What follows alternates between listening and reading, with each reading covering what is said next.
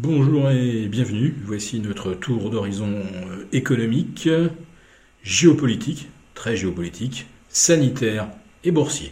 Nous sommes le mardi 1er mars, Mars, le dieu de la guerre.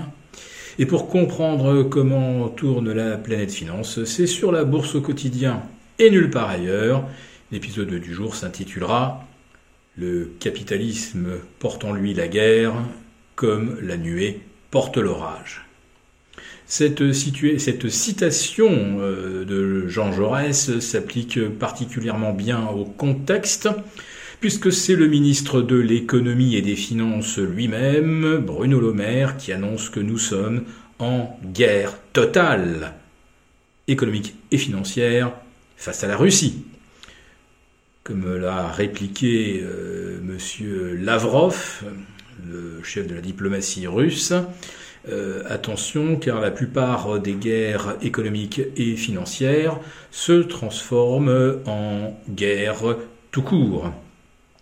Et M. Jean Castex, lui, qui ne veut pas être en reste, après tout, il est le supérieur euh, de Bruno Le Maire, donc il ne pouvait pas faire moins, annonce également que la France fait face à une situation de guerre.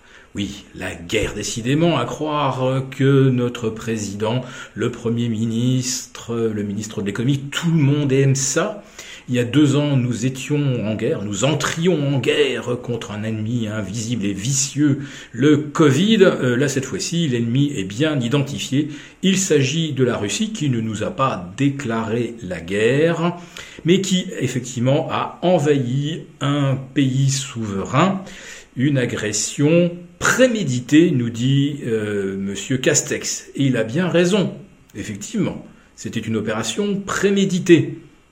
Tout comme d'ailleurs la succession de provocations euh, des Européens appelant l'Ukraine à rejoindre l'Union européenne et son traité de libre-échange, alors que l'Ukraine a déjà un traité de libre-échange avec la Russie depuis avant 2014, ce qui est un conflit évidemment euh, complètement euh, ingérable d'une certaine façon, mais euh, surtout qui n'avait pas été résolu depuis le Maïdan et qui constitue évidemment une, une pierre de discorde énorme.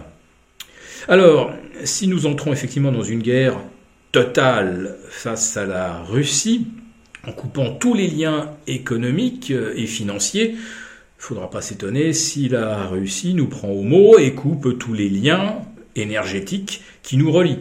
Et là, évidemment, nous n'avons absolument pas les moyens de cette forme de guerre, parce que la Russie nous fournit 40% du gaz, et encore, c'est une moyenne, puisqu'en Autriche, c'est 100%. Euh, dans des pays euh, comme, la Hongrie, l'Allemagne, on est au-delà de 40 ou 50%. Et en ce qui concerne le pétrole, c'est 25% des approvisionnements européens.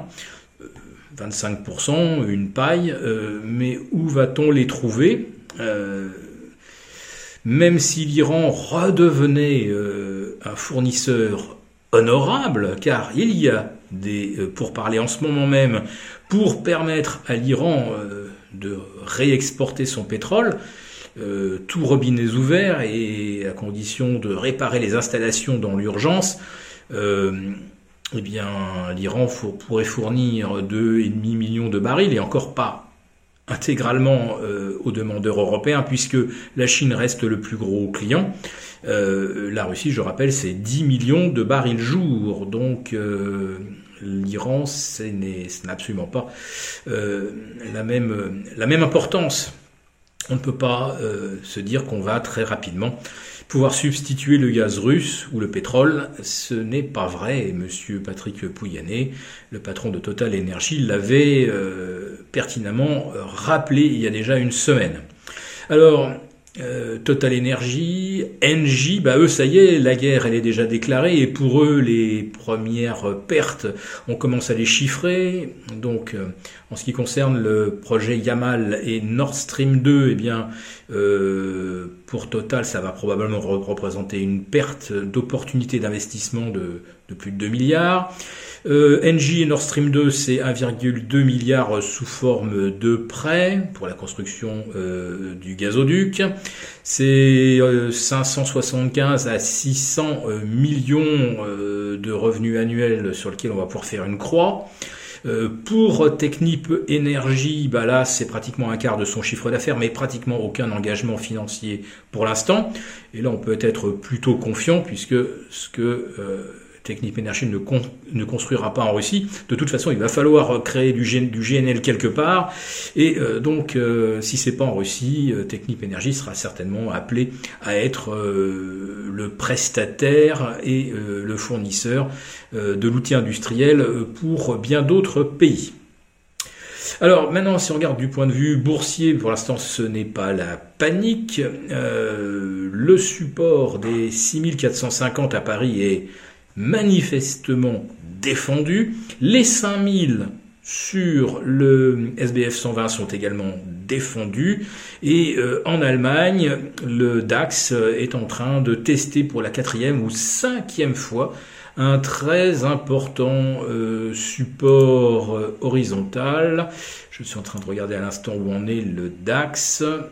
Voilà, il est à 14 150. Bon, dans l'idéal, il vaudrait mieux éviter de terminer en dessous de 14 300. Mais en tout cas, on voit aussi que là, une bataille décisive est en train de se livrer. Et puis à Wall Street, bien sûr, on surveillera le S&P euh, tout proche du point de rupture des 4350. On est euh, quoi 25 points au-dessus. Et euh, ça va être évidemment assez difficile à tenir.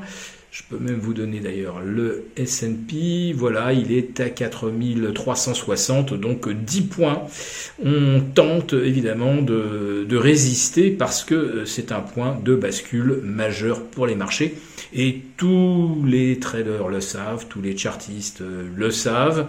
Euh, des figures de type tête-épaule baissière sont sur le point d'être validées ce qui est assez logique compte tenu d'une longue, colonne de chars qui rentre actuellement sur le sol ukrainien pour tenter de s'emparer de Kiev manifestement. Et si l'on accroît encore les euh, sanctions, attention aux sanctions euh, boomerang, euh, je le répète, hein, privées de gaz et de pétrole, l'Europe va connaître des moments très difficiles.